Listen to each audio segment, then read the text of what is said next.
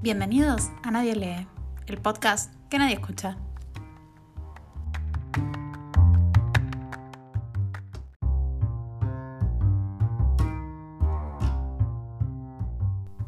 En abril de este año me di cuenta de que precisaba botas.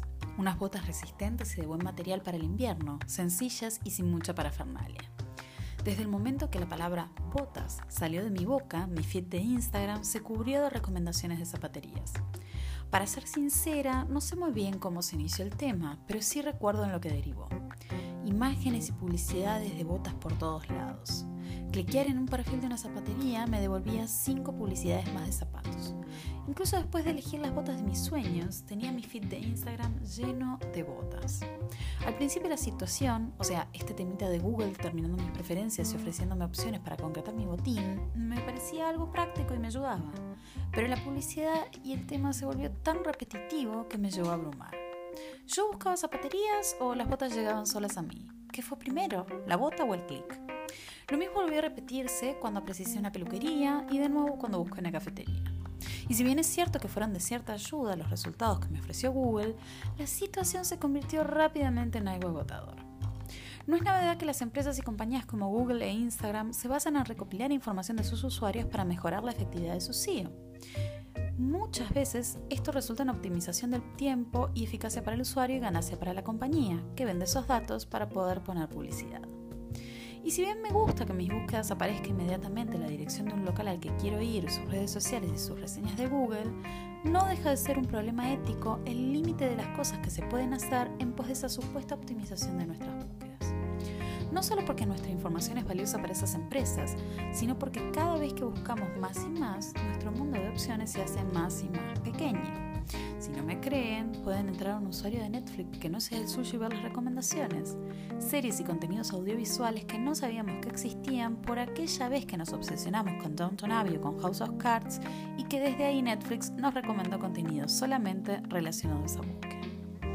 Casi como un experimento y un poco bobeada de los mismos links de inicio siempre, cada vez que busco eh, algo para comprar, el primer link es Libre y cada vez que busco cafeterías, la primera que sale es Starbucks, decidí cambiar mi buscador. Sí, como lo oyen, abandoné Google. Y no solo abandoné Google, sino que migré a un buscador que no recopila información, DuckDuckGo. DuckDuckGo es una compañía cuyo target es específicamente atraer personas que no quieren que se recopile su información ni que se limiten los resultados de sus búsquedas. Como dato curioso, el término DuckDuckGo hace referencia al juego infantil del pato pato ganso, con un juego de palabras que viene de DuckDuckGoose. El resultado del experimento pasó por varias etapas, casi como un duelo. Primero, la negación. No, no, no, no puede ser que el primer artículo que salta sobre el tema que busco no sea Wikipedia. ¿Cómo que no es Wikipedia? Bueno, al parecer no. Alguien más que Wikipedia tiene algo para decir sobre este tema. De ahora en más, si quiero leer Wikipedia, tendré que aclarar que quiero Wikipedia. La segunda etapa fue ira. ¿Cómo que tengo que gastar tiempo en aclarar que quiero que aparezca Wikipedia? ¿A quién se le ocurrió eso? Después vino la negociación. Bueno, no, no es tan malo aclarar Wikipedia Montevideo en cada búsqueda que hago. Digo, es cierto que me toma más trabajo mental, pero las páginas que me muestra son nuevas, distintas. No las conocía. Capaz que saco algo nuevo de esto. La cuarta etapa fue la depresión. No, no, no, jamás voy a encontrar los restaurantes georreferenciados acá. ¿De qué me sirve si no están georreferenciados? ¿Tiene sentido usar internet si no están los restaurantes georreferenciados? Y por último, la aceptación.